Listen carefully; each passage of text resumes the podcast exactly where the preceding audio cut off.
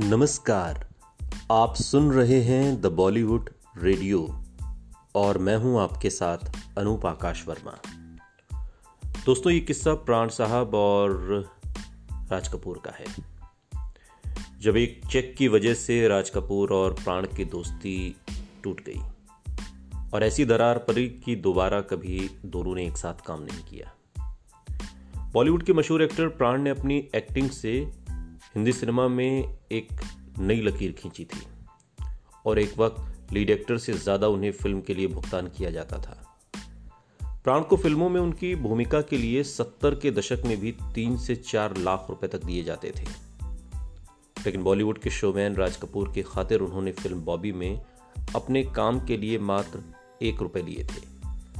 राज कपूर यूँ तो प्राण के काफ़ी अच्छे दोस्त थे और वो कई बार आर के फिल्म्स में काम भी कर चुके थे, लेकिन एक चेक के बाद दोनों की दोस्ती में दरार आ गई थी।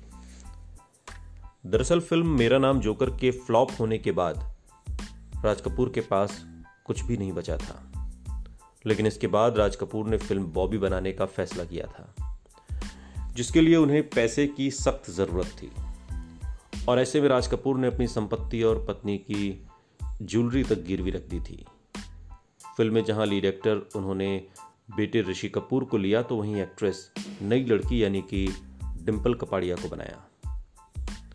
राज कपूर को फ़िल्म के लिए एक ऐसे एक्टर की ज़रूरत थी जो सख्त हो और लीड एक्टर के पिता का किरदार निभा सके। ऐसे में राज कपूर ने सिलसिले में प्राण से बात की और उनसे कहा कि मैं आपको बाज़ार कीमत के हिसाब से तो पैसे नहीं दे पाऊँगा, लेकिन आप जो बोलोगे मैं देने के लिए तैयार हूँ। एक्टर की तंगी को देखते हुए प्राण साहब ने उनसे केवल एक रुपया लिया और कहा कि फ़िल्म हिट होगी तो पैसे दे देना, वरना भूल जाना। बॉबी फ़िल्म ने रिलीज़ होते ही पर्दे पर धमाल मचाकर रख दिया। फ़िल्म सुपर डुपर हिट हुई।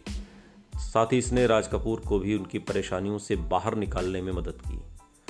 हालात ठीक होने के बाद राज कपूर ने प्राण साहब को उनका मेहनताना देने का फैसला किया और एक लाख रुपए का चेक साइन करके उनके पास भेज दिया। चेक देखते ही प्राण साहब नाराज़ हो गए। क्योंकि उन्हें लग रहा था कि जब वो राज कपूर के बुरे वक्त में उनका साथ दे सकते हैं तो चीज़ें ठीक होने के बाद भी शोमैन ने उनका मेहनताना क्यों नहीं चुकाया? इसके बाद दोनों में ऐसी दरार पड़ी कि प्राण साहब ने दोबारा कभी भी आर के फ़िल्म में काम नहीं किया। आपको बता दें कि सत्तर के दशक में प्राण साहब से ज़्यादा भुगतान केवल एक ही एक्टर को किया जाता था, और वो थे राजेश खन्ना। सुनते रहिए।